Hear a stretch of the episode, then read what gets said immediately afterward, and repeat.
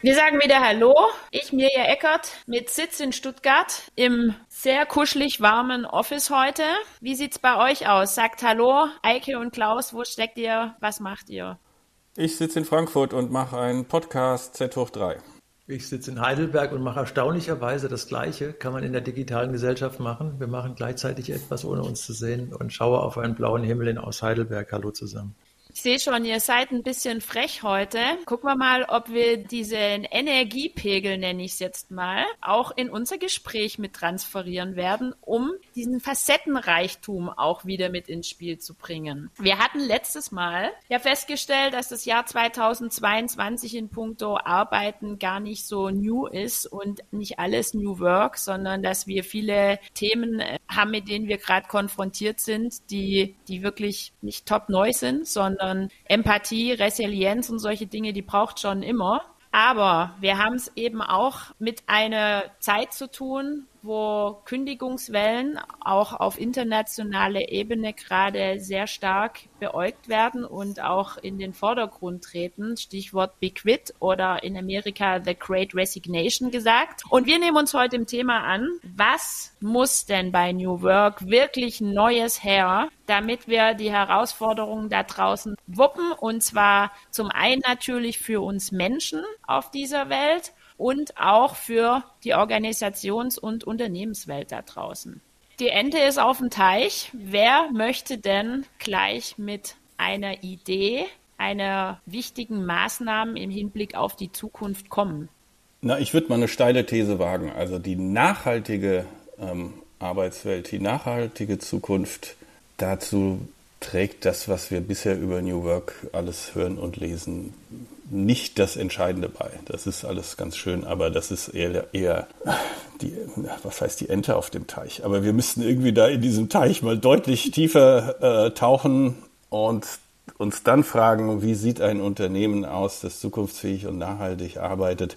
Und da ist es dann eben nicht mit dem Tischkicker getan, sondern da geht es an die Geschäftsmodelle, dann geht es dann tatsächlich um die Frage, was leisten wir für einen Beitrag zum Gemeinwohl wie werden wir klimaneutral? Wie kommen wir in die Kreislaufwirtschaft? Ähm, wir müssten eigentlich komplett anders arbeiten. Und nee, ich mache erstmal ein Komma. Stopp. Ja, finde ich gut. Also wir können wirklich die Frage auch so stellen, wie sieht Arbeit in der nachhaltigen Gesellschaft aus?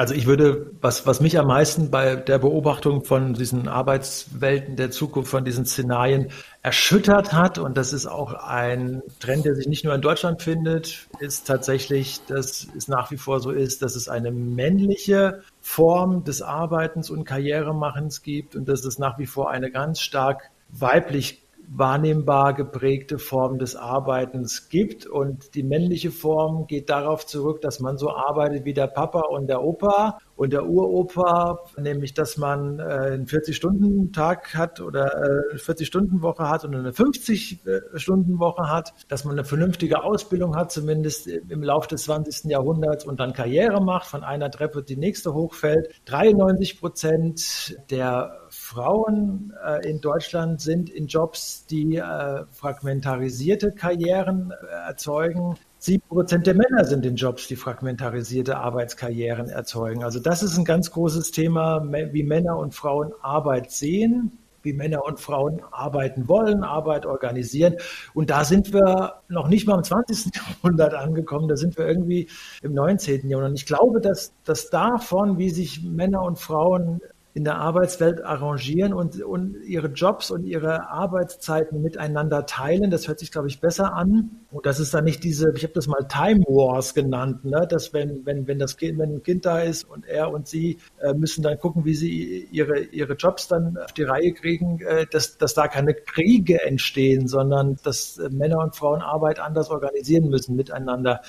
Dafür müssen auch Arbeitgeber Vorkehrungen treffen. Und das ist aber alles extrem schwierig, weil das hat sich in den letzten Jahren, dass Frauen aus dieser prekär, eher prekären Situation rauskommen, das hat sich in den letzten, wie ich es beobachte, 10, 20 Jahren kaum geändert. Du hast gerade gesagt, auch Unternehmen müssen sich da verändern. Also das eine ist ja, wie du es beschrieben hast, auch unser Verständnis in der Rollenverteilung. Und wir brauchen von Unternehmensseite aus ein verändertes Setup Wie könnte das aussehen oder was, was hast du da konkret im Kopf? Das ist ganz einfach. dass diejenigen, die Arbeit organisieren im Unternehmen und die es vielleicht auch wirklich nachhaltig tun wollen, zunächst mal erkennen müssen, dass tatsächlich Frauen in ausnahmslos jedem Unternehmen in der Regel anders arbeiten, andere, andere Zeit, mit anderen Zeitkontingenten arbeiten müssen, spätestens dann, wenn sie eine Familie gegründet haben.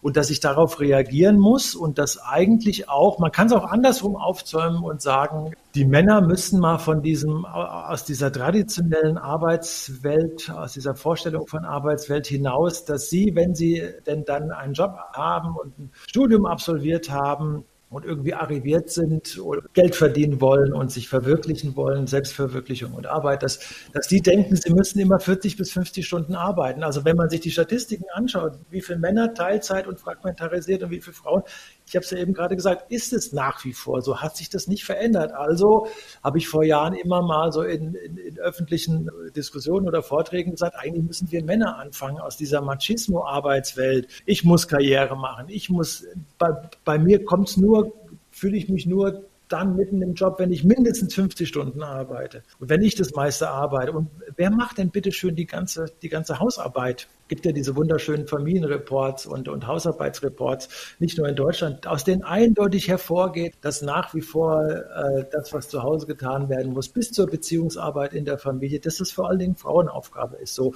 Und das ist so ein offensichtlicher, klarer Unterschied und so eine Schieflage und Ungerechtigkeit, was natürlich auch sich in der Bezahlung äußert. Ne? Dass wir da meines Erachtens unbedingt drüber reden müssen, wenn wir über nachhaltige Arbeitswelten reden wollen. Guter Punkt. Ich glaube, also da ist sicherlich kein Zuf das ist sicherlich kein Zufall, dass diese auf Wachstum und Gewinn und ewige Steigerung angelegte Wirtschaftswelt besonders dann eben in den männlichen Teilnehmern sich widerspiegelt. Es wäre komisch, wenn es anders wäre, weil das 200 Jahre lang so war. Also du hast mit der Mann-Frau-Thematik das definitiv ein Punkt. Nur würden wir, glaube ich, jetzt wenig gewinnen, wenn jetzt alle Frauen auch auf diesen Zug aufspringen würden, was sie teilweise ja tun. Also die, die nachhaltige Zukunft der Unternehmen und der Arbeitswelt könnte dann eigentlich eher darin liegen, dass alle ein bisschen Downsizing, Downshifting runterfahren. Interessanterweise findet ja jetzt gleichzeitig eine Diskussion statt. Die einen sagen, wir probieren die Vier-Tage-Woche aus, was sicherlich ein Schritt in diese Richtung wäre. Und dann gibt es aber natürlich jetzt gerade wieder das riesige Geschrei, wir müssen irgendwie die 42 Stunden, wir müssen die Arbeitszeit erhöhen wegen der Fachkräfteproblematik und wir müssen am besten noch das Rentenalter auf 70 oder 72 erhöhen. Also das ist dann wieder diese Oldschool Argumentation jetzt noch härter, jetzt noch schneller weiter. Ähm, also die, man muss kein Freund des, der Postwachstumsökonomie sein, aber die haben natürlich genau diese Vorstellung. Du arbeitest eben nur noch 20 Stunden in einem bezahlten Job und 20 Stunden kümmerst du dich irgendwie ehrenamtlich oder um deine Selbstversorgung, um deine Beziehungen, deine Nachbarschaft und ähm, reparierst und so weiter wäre sicherlich nachhaltiger als das, was wir da im Moment betreiben. Ich frage mich gerade aus Unternehmenssicht, ähm, das ist schön, ich kann bei allem, was sie sagt, sehe ich mich auch als, als Arbeitnehmer, theoretisch, ja, ich habe meine eigene Firma, aber, aber wieder, nur wie, wie ist es wirklich umsetzbar? Mal ehrlich, wenn ich jetzt nicht von einem Konzern ausgehe, sondern von einem kleinen Unternehmen oder auch einem Mittelständler, die sind aktuell, so wie, wie, wie ich das einschätze, sehr auf wirklich Vollzeitkräfte auch angewiesen.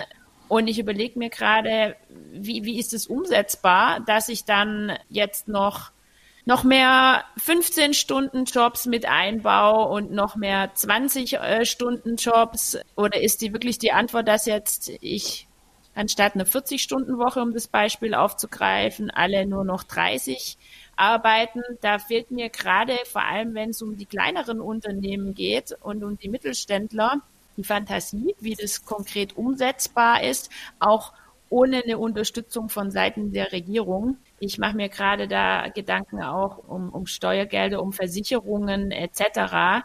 Ich habe da jetzt heute spontan jetzt keine Zahlen äh, dabei, die das irgendwie vielleicht unterstreichen, aber die Umsetzbar Umsetzbarkeit aus meiner Sicht wird es doch dann sicher nicht leichter aus Unternehmenssicht. Oder was meint ihr? Es ist doch eigentlich ganz einfach. Also das, was, das, das, was meine, meine Idee dabei ist, es geht wirklich um Zeitkontingente. Es geht um die Verteilung und es geht um die Nutzung von Zeit. Bislang ist es so, dass Frauen äh, auch im 21. Jahrhundert, auch in hochmodernisierten und technisierten Gesellschaften wie der, den westeuropäischen, mehr Anteil der Hausarbeit machen. Das ist alles wunderbar belegbar. Und wir müssen in den nächsten Jahren irgendwann tatsächlich mal dorthin kommen, dass wir, und jetzt kommt wieder eine epochale Floskel, die Flexibilisierung der Arbeitswelt und die Flexibilisierung von Arbeitszeiten nicht nur vor uns hertragen, das sagt jeder Politiker bei irgendwelchen Vorträgen, sondern dass wir das wirklich machen. Und das heißt, wir haben ein Instrument der Digitalisierung zur Hand, mit der wir Flexibilisierung noch wirklich stärker vorantreiben können. Und deswegen als Mittelständler ist nicht meiner Mitarbeiterin, die jetzt seit zwei Jahren ein, ein Neugeborenes, ein Kind betreut und intensiv betreut, weswegen der unmöglicherweise alleinerziehend ist, weswegen der nicht die Möglichkeit geben, tatsächlich digitalisiert zu arbeiten und virtuell Arbeit, abends das noch weiterzuarbeiten, was, was sie tagsüber nicht machen kann. Job-Sharing, Projekte-Sharing, dass, dass sich Mitarbeiter eigenständig organisieren, an einem Projekt arbeiten, mit dem gleichen, meinetwegen mit dem gleichen Zeitkontingent, aber dieses Zeitkontingent anders einbringen. Ich weiß, dass das alles kompliziert ist, aber ich würde mich heute 2022 nicht mehr damit zufrieden geben, dass mir dann irgendwelche Führungskräfte sagen, ja, das ist ja theoretisch alles möglich, aber in, in der Praxis, und da müssen doch, und der Kunde macht Druck und so weiter und so was, glaube ich nicht. Und es gibt auch Unternehmen, äh, gibt, gibt, gibt auch Beispiele dafür. Komischerweise haben Unternehmensberatungen damit früh angefangen, dass man mit Arbeitszeit sehr flexibel umgeht. Ich überlege mir gerade, welche erfolgreichen Beispiele es da auf internationaler Ebene schon gibt. Mir fällt ja gerade gleich wieder Amerika ein, weil da ist es völlig normal, dass du zwei, drei Jobs hast ich glaube aus der Historie heraus jetzt nicht, weil es so viel Spaß macht oder so, sondern weil da nochmal die Arbeitssituation eine andere ist. Was mir aber einfällt, was auf das Gesagte ganz gut einzahlt, ist, es hat insofern auch einen Vorteil, dass wenn ich mich nicht einem Vollzeitjob gleich auf einen Vollzeitjob bewerbe, sondern zum Beispiel auf ähm, zwei 15-Stunden-Jobs, dass ich dann noch die restliche Arbeitszeit, die ich bereit bin mit einzubringen, vielleicht was völlig anderes mache, was meinem Purpose-Anspruch vielleicht auch gerecht wird oder eine Weiterbildung in einem Bereich mit drauf einzahlt, das, was mir vielleicht gar nicht möglich wäre, weil ich dafür ansonsten meinen Job kündigen muss.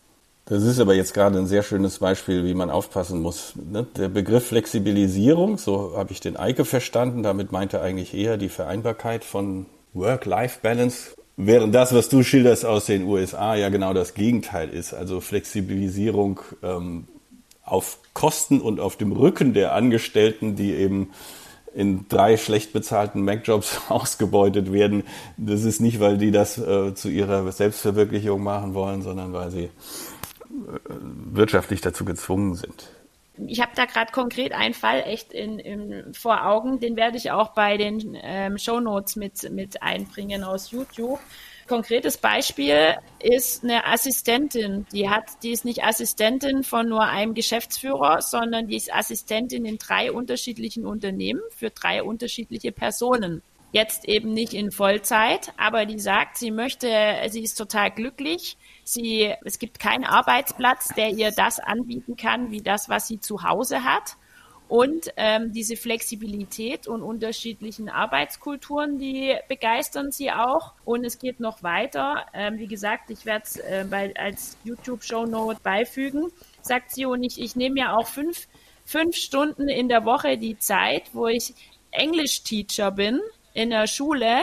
Das macht mir so viel Spaß, da ziehe ich mir meine Energie für die anderen Jobs und wo es auch richtig dann um Geld verdienen geht äh, mit dazu, weil es mich einfach nochmal bereichert. Es ist völlig in Ordnung. Diese Einzelfälle gibt es. Die Frage wäre halt, ist das ein Role Model für, für Millionen? Ne? Ja, ich frage mich ganz ehrlich wieder, ich habe den Unternehmenshut da auf, wie ist das umsetzbar? Geht da nicht vielleicht auch Qualität verloren? Und wie ist es auch, die Frage lässt mich nicht los, aber ich kann sie nicht beantworten, wie ist es auch gerade von, von den Lohnnebenkosten her und den, den Versicherungen, die, die auf den Arbeitgeber zukommen, wie ist das machbar? Da weiß ich nicht, ob ihr mehr wisst, aber ich, ich freue mich für die Frau und könnte mir vorstellen, dass viele da auch eine Erfüllung und Purpose drin sehen. Aber es ist eben, wenn ich jetzt in Deutschland denke, momentan noch so weit weg, wo ich hoffe, ihr habt auch mal noch ein paar andere wenn wir nach vorne gucken, Beispiele, wie sowas laufen könnte, neue Modelle. Dass wir sowas brauchen, haben wir erkannt. Das hat auch Eike ganz klar aus meiner Sicht ausgeführt. Kennt ihr schon Bereiche, vielleicht Unternehmen oder auch Länder, wo es Erfolgsbeispiele gibt, die wir als Inspiration mit aufnehmen können? Ganz offensichtlich ist das die berühmte Plattformökonomie. Da denken wir alle an Uber die verspricht ja auch Freiheitsgrade und Kreativität und Partizipation und, und so weiter. Ne? Und das Ergebnis ist, dass ich in einer, in einem Uber-Format, so war es zumindest am Anfang angedacht, mein eigenes Auto mitbringe, um als Taxifahrer zu arbeiten. Dieser Job ist aber noch nicht mal von der Sozialgesetzgebung abgefedert und ich verdiene deutlich weniger als ein normaler Taxifahrer. Kann aber sagen, hey, ich bin bei einem Global Brand, der super sexy ist, der leider für meine Absicherung nichts tut, aber ich bin da eigenständig, ich bin Teil davon, ich kann so viel fahren, bis ich nicht mehr kann bla bla bla. Ähm, aber das, also die Idee der Plattformökonomie hat in dieser Form, auf, auf dieser Ebene meines Erachtens nicht funktioniert. Und was, was, was heißt es, in eine äh, nachhaltige Arbeitswelt reinzukommen? Genau das Gegenteil äh, müsste getan werden. Also nicht nur Männer und Frauen müssen sich darüber in der Gesellschaft verständigen, wie sie Arbeit und Nichtarbeit, Freizeit, Beziehungsarbeit organisieren wollen, sondern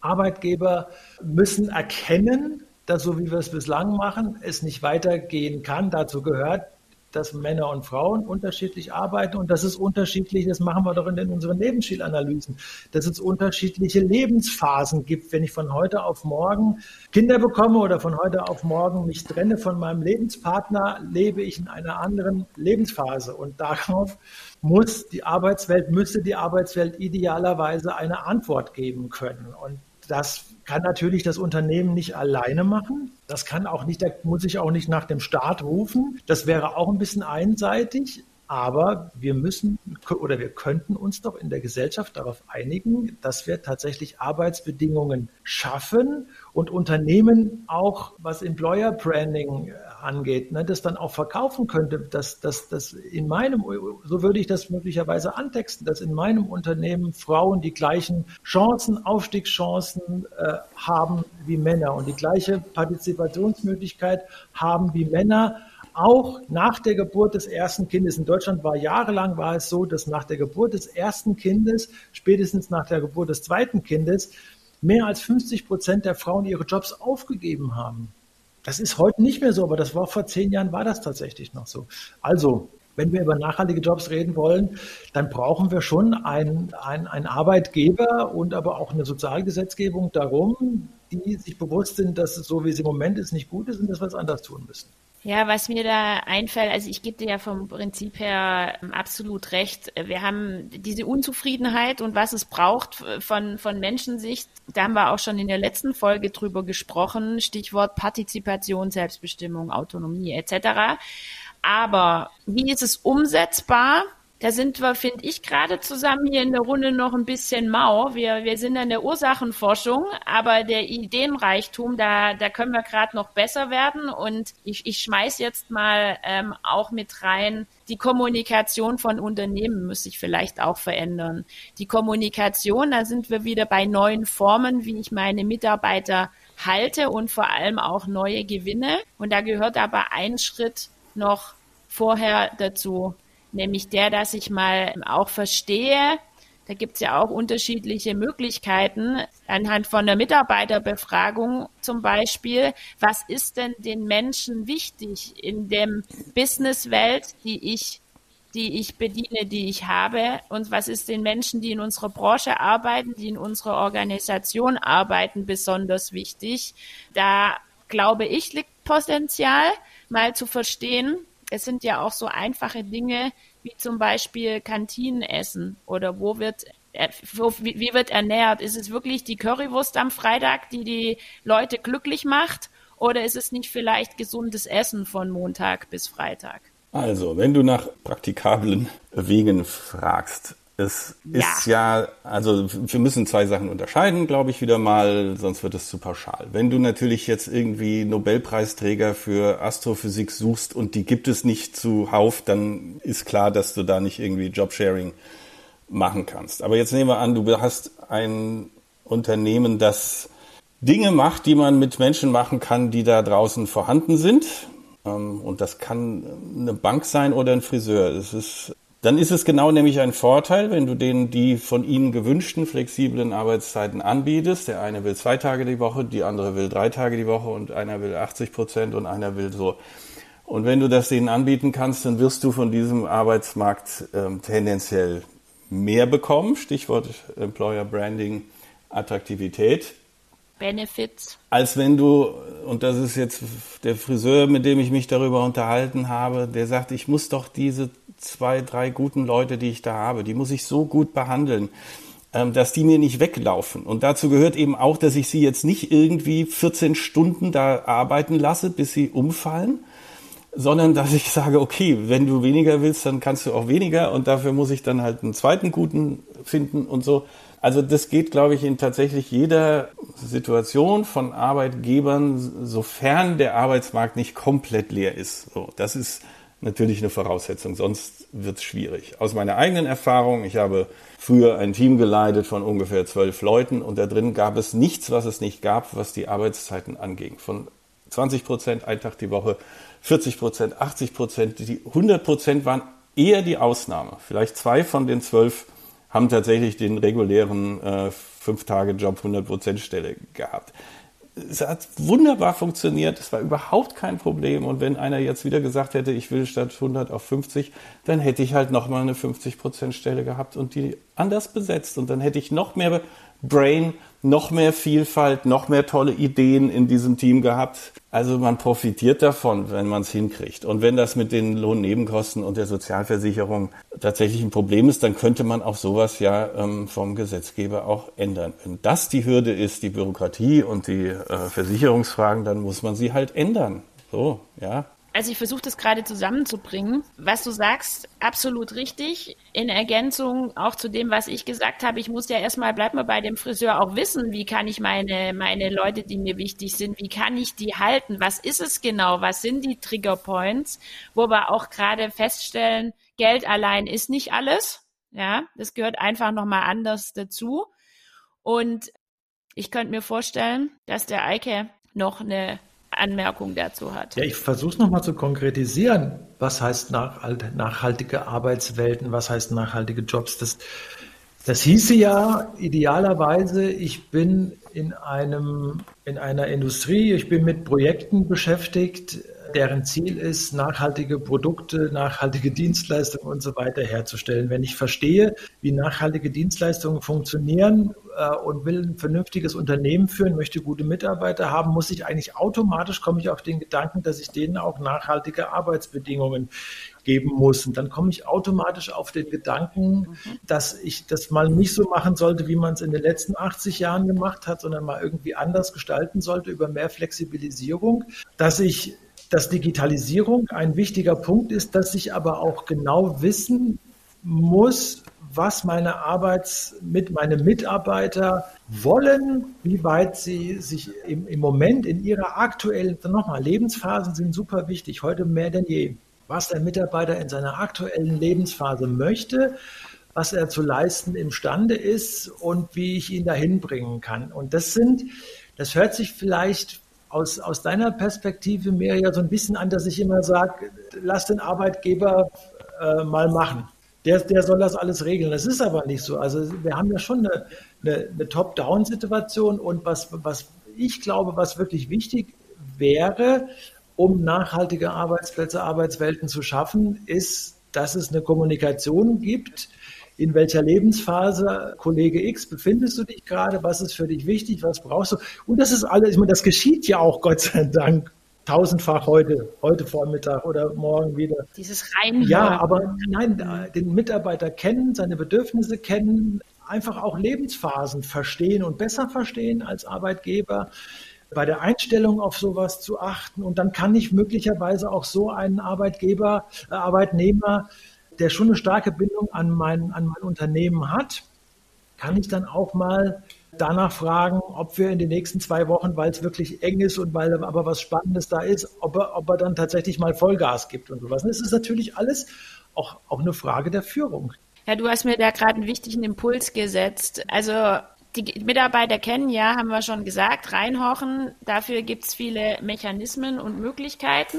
Und dann kommt für mich aber auch noch ganz wichtig dazu, das sind dann auf die, die Bedürfnisse und Wünsche, dem Wunsch nach Veränderungen auf Arbeitnehmerseite einzugehen.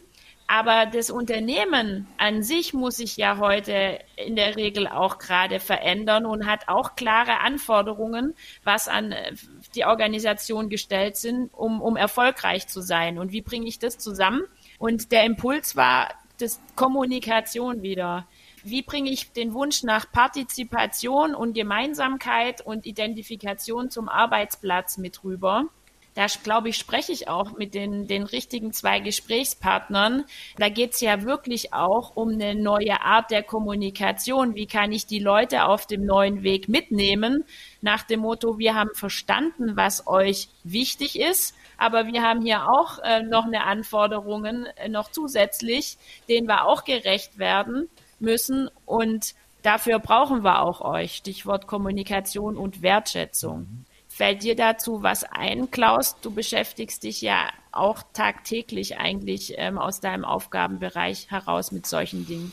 Ja, da gibt es schon ähm, erprobte Alternativen zur herkömmlichen Art und Weise, wie man zum Beispiel Entscheidungen trifft. Also unter Social Innovation in dem Modul äh, lernen das bei uns die MBA-Studierenden mit einem jungen Beraterteam, die Unternehmen genau das versuchen beizubringen. Wie kommt ihr zu besseren Entscheidungen, demokratischeren, tragfähigeren, stabileren Entscheidungen? Das ist natürlich jetzt auch nicht gerade komplett neu zu sagen, wir setzen auf Kooperation statt auf Konkurrenz. Geht nicht top-down, aber da gibt es tatsächlich soziale Innovationen und, und Tools und Instrumente und Methoden, die dazu führen, dass die Leute sich nicht nur besser fühlen, sondern dass auch die Ergebnisse tatsächlich ähm, nachweislich besser werden. Und dann ist es das Win-Win, wo man eigentlich dumm sein müsste, wenn man sagen würde, nee, das machen wir nicht, weil wir es ja noch nie gemacht haben.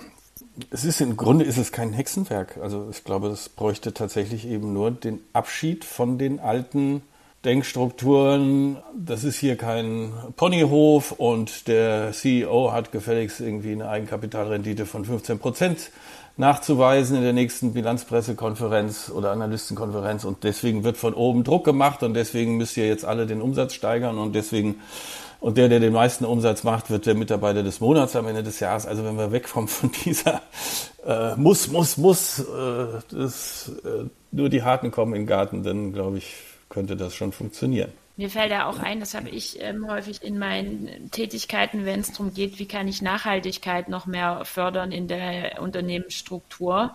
Und man glaubt nicht, was wir da auch durch mehr reinhorchen und auch mal die, die Belegschaft befragen. Was seht ihr? Wo können wir besser werden zu einem Bereich, wo wir auch besser werden müssen, diesen Nachhaltigkeitsaspekten? Stichwort auch Impact was seht ihr? Was habt ihr für Ideen? Da kommen wirklich tolle Sachen raus, wo ich das nur bestätigen kann, was du gerade gesagt hast, die auch wirklich dann letzten Endes gute Chancen haben, das, das Ergebnis auch zu verbessern bei der Aufgabenstellung.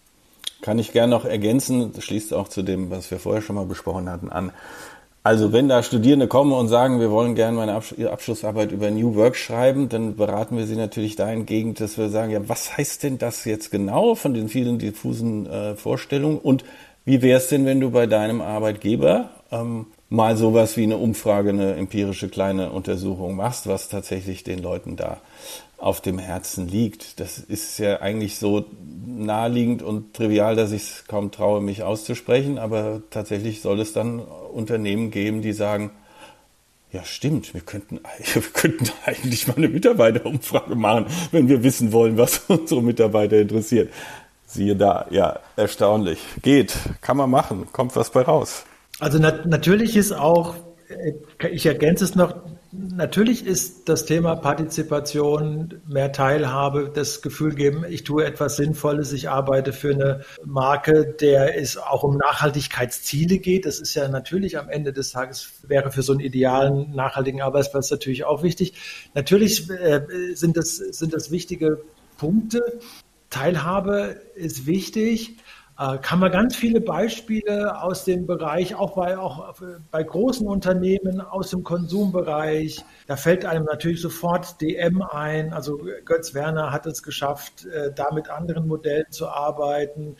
In, nicht, nicht nur insofern, dafür ist er ja bekannt geworden, dass er Leute in seinem Unternehmen Theater spielen lässt, um sich, ne, weswegen auch immer, um sich selbst darzustellen, um sich anders in, in, in der Gruppe ein, ein, einzureihen, sondern äh, vor allen Dingen auch dadurch, dass, dass, dass das Gefühl entstand, ich kann ja tatsächlich was bewirken und ich kann eigenständig etwas tun. Und das wirklich im Mikrobereich, also dass die Filiale Handschussheim Nord tatsächlich selbst und die eigenen Kunden besser kennt als die Zentrale und dass die Filiale die Bestellung eigenständig machen kann, dass die Mitarbeiter daran wird. Das sind alles ganz, ganz, ganz wichtige Elemente. Und das lässt sich, und das, das zeigt sich tatsächlich an dem Beispiel DM, durch relative Feinjustierungen auch von vielen Prozessen tatsächlich machen. Eine andere Geschichte, auch aus dem gleichen Bereich, wo, wo äh, Arbeitgeber sagen, wir äh, haben verkauften sinnvolle, nachhaltige Waren und wir glauben, dass wir auch nachhaltige Jobs anzubieten haben. Äh, die, die auch sagen, wir, wir finden Teilhabe gut und wir finden Teilhabe wichtig. Da ist durch die Zeitung gegangen Alnatura, die, die auch sich eigentlich zu einer neuen Arbeitskultur bekennen.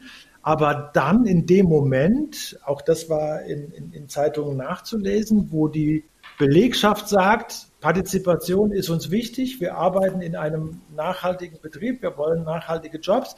Aber lieber Chef und, und, und lieber, lieber CEO, wir halten es auch wichtig, dass wir dann, wenn wir Teilhabechancen bekommen sollen, auch einen Betriebsrat gründen dürfen. Und sagte das Unternehmen plötzlich, nee, aber Betriebsrat geht nicht. Ja, also das, das, das sind auch so Elemente, inwieweit, in, bis, bis wohin äh, geht denn sowas wie Teilhabe? Und da kommen wir wieder an diesen Punkt, dass wir sagen, schöne neue Arbeitswelt wird oft von, auch von Arbeitgebern nach vorne gekehrt und wird behauptet. Aber wenn es dann wirklich so an die, an die harten Punkte geht. Ne? Also haben wir eine äh, wirklich eine, mhm. eine Arbeitnehmervertretung?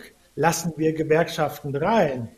Hört man auch von Leuten, die ansonsten sehr fortschrittlich über sinnvolles Arbeiten nachdenken, hört man so, oh nee, das ist, oh nee, das haben wir noch nie gemacht. So, und dann kommen, kommen ganz alte Reflexe. Also durch sind wir mit diesem Thema auf jeden Fall noch nicht.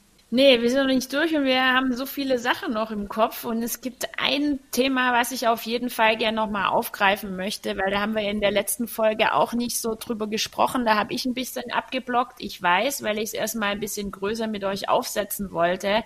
Aber worauf ich hinaus will, ist, es gibt ja durchaus Branchen, wo, ich habe vorher gesagt, Geld allein ist nicht alles. Ja, das stimmt schon.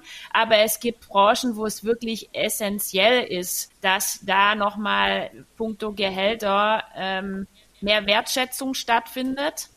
Stichwort Gesundheit, auch Hotelier, Tourismus, euch da draußen und uns hier im Raum fallen bestimmt noch viele andere Branchen ein. Da wäre ich dankbar, wenn wir da die verbleibenden Minuten noch ähm, nutzen und da uns das Thema mal ansprechen, weil da ist auch, sage ich schon gleich, ein Punkt, der mich beschäftigt. Mehr Gehalt für den kleineren, für den Mittelständler, aber auch für den Konzern ist ein Thema, ist leicht gesagt, aber es geht ja auch um Wirtschaftlichkeit. Und bitte legt dazu einfach mal los. Wie, wie seht ihr das? Wie lösen wir denn die Thematik, dass wirklich mehr Gelder, mehr Gehälter in gewisse Branchen und Arbeitsprofile, Stellenbeschreibungen ähm, und letzten Endes in Menschen fließen sollte. Lasst uns als Beispiel gern, wenn ihr gerade überlegt, das Thema doch Gesundheitswesen, mit dem können wir uns, denke ich, alle ganz gut auch da draußen, die uns zuhören, identifizieren.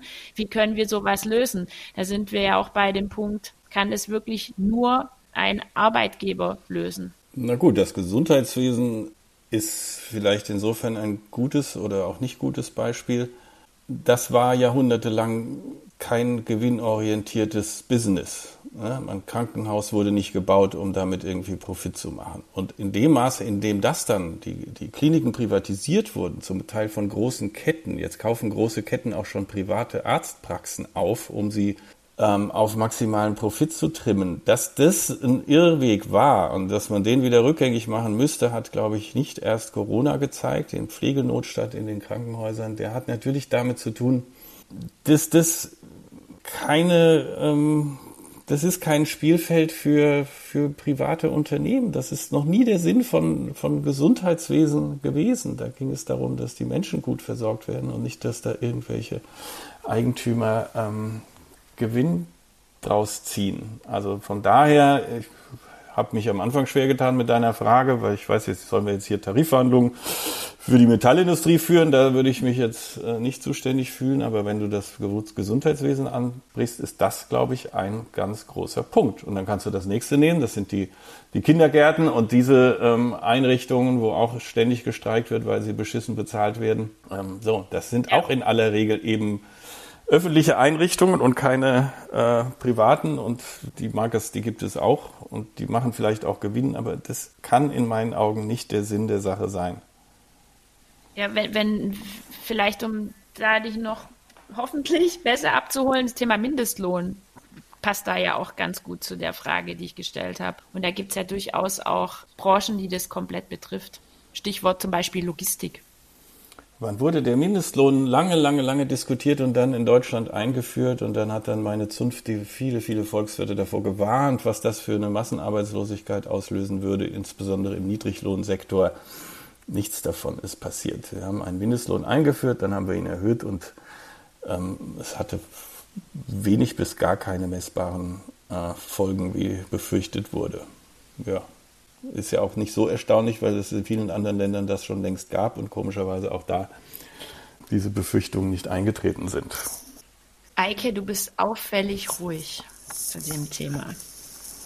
Was ich kann hast du gerade in deinem ganz klare Kopf Meinung dazu sagen. Das ist natürlich Privatisierung von Gesundheit. Das heißt ja, die Privatisierung von Daseinsvorsorge. Das ist so ein schönes Wort. Das hat sich in Deutschland in den 50er Jahren ausgeprägt, dass man es ist viele Dienstleistungen gibt, die ein Mensch, der in diesem Land lebt, in gewisser Weise erwarten kann tatsächlich, ne, dass sie übernommen werden und dass, die, dass diese Daseinsvorsorge ein öffentliches Gut ist. Und davon sind wir weit weggekommen. Warum? Weil wir versucht haben, auch alles, was zur Daseinsvorsorge gehört, bis, zum, bis zur Müllentsorgung, zu privatisieren, um, um da tatsächlich auch noch ein Business äh, draus zu machen. Und deswegen ganz, ganz klar die Meinung, meine, meine Hoffnung, dass, dass uns das bewusst wird.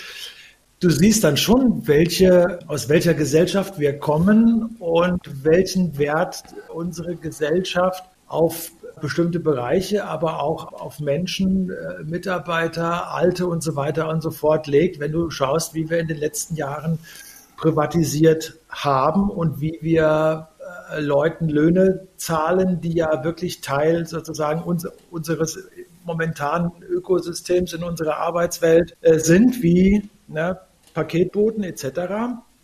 Und äh, da muss eine Gesellschaft ganz einfach einen Diskussionsprozess führen.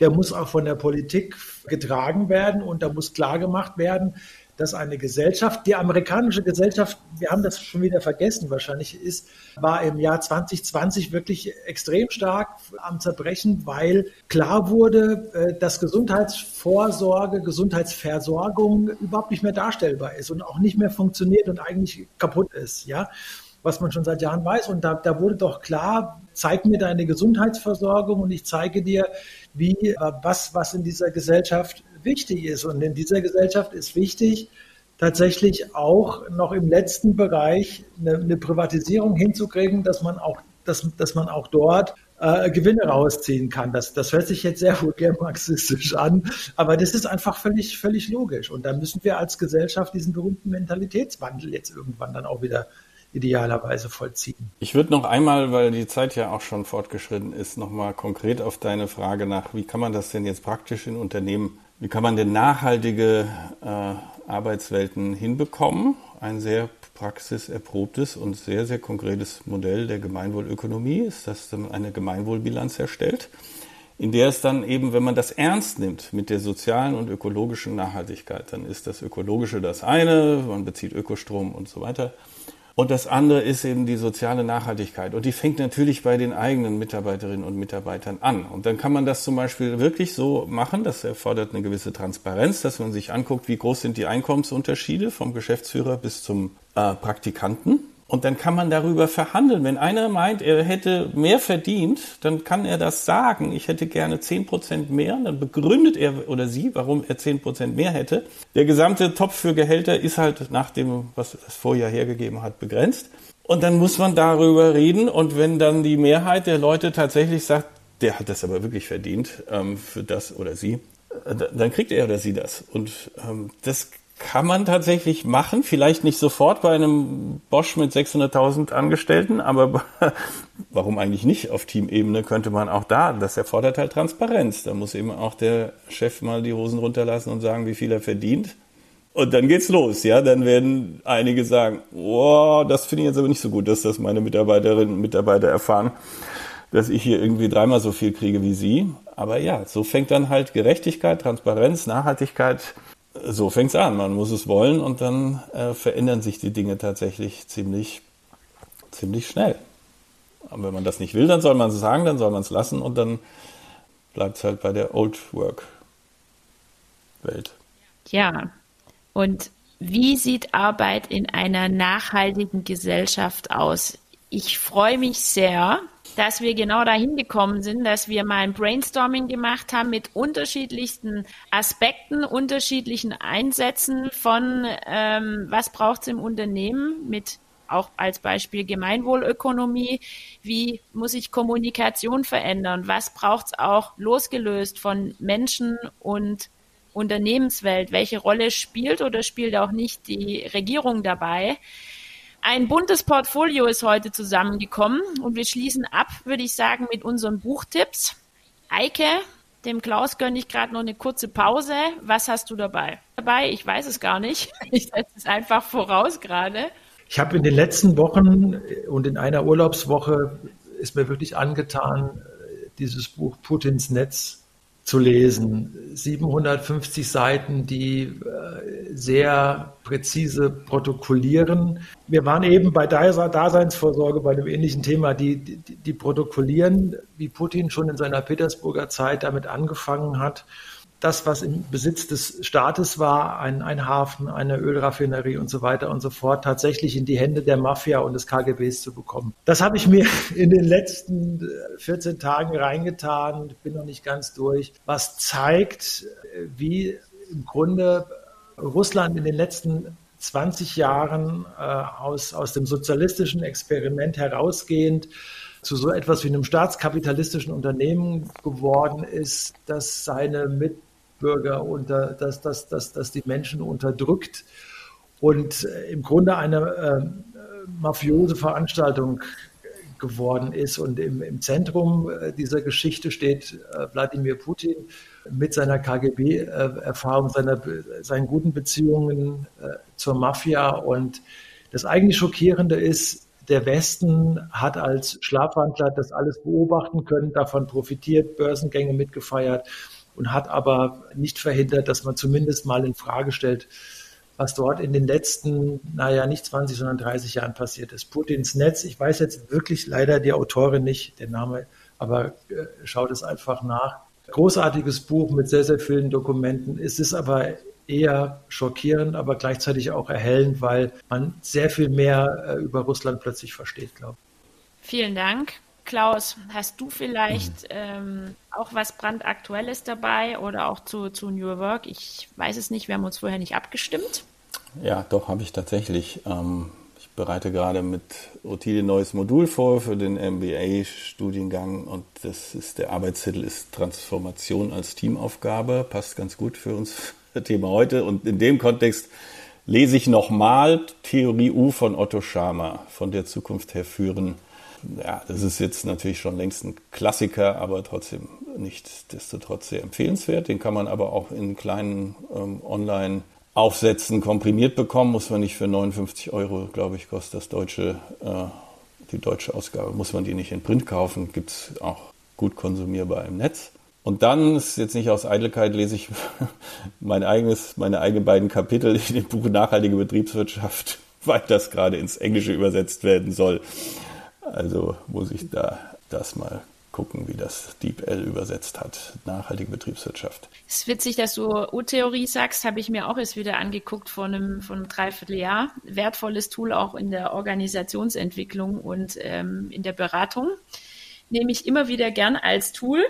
Und was habe ich dabei? Ich habe kein Buch dabei. Mit was ich mich gerade stark beschäftige, sind die, die Lebensentwürfe, von denen wir viel auch gesprochen haben. Was treibt uns dazu gerade, dass wir unseren Job kündigen? Vielleicht auch einfach so kündigen, ohne schon den nächsten Schritt vor Augen zu haben. Und da werde ich fünf YouTube-Links auch mit reingeben, wo man in Kurze, maximal pro Film zehn Minuten sich mal einen Überblick schaffen kann, jeweils zehn Minuten über internationale ähm, Situationen aktuell, weil da sieht es nämlich ähnlich aus. Und da werde ich versuchen, vielfältige YouTube-Links mit hineinzuspielen, um nochmal die Motivation unserer Gesellschaft nochmal ein bisschen greifbarer zu gestalten für die, die es interessiert. Dann sind wir am Ende. Wir haben ganz schön lang heute gemacht und ich freue mich aber total über die, die Ergebnisse, die wir auch hatten. Ich hoffe, ihr habt auch ähm, richtig das eine oder andere für euch mitgenommen. Bewertet uns doch mal. Ihr habt die Möglichkeit, wo auch immer ihr unterwegs seid, über Apple, über Spotify, wie auch immer, uns ein Feedback zu geben. Macht es herzlich gerne. Und ansonsten wisst ihr auch, wie wir erreichbar sind über Zukunft zum Zuhören. Welcome at Zukunft zum Zuhören. Wir sagen bis demnächst, machen jetzt auch mal ein bisschen Sommerpause und hören uns aber schon bald wieder. Ciao. Ja,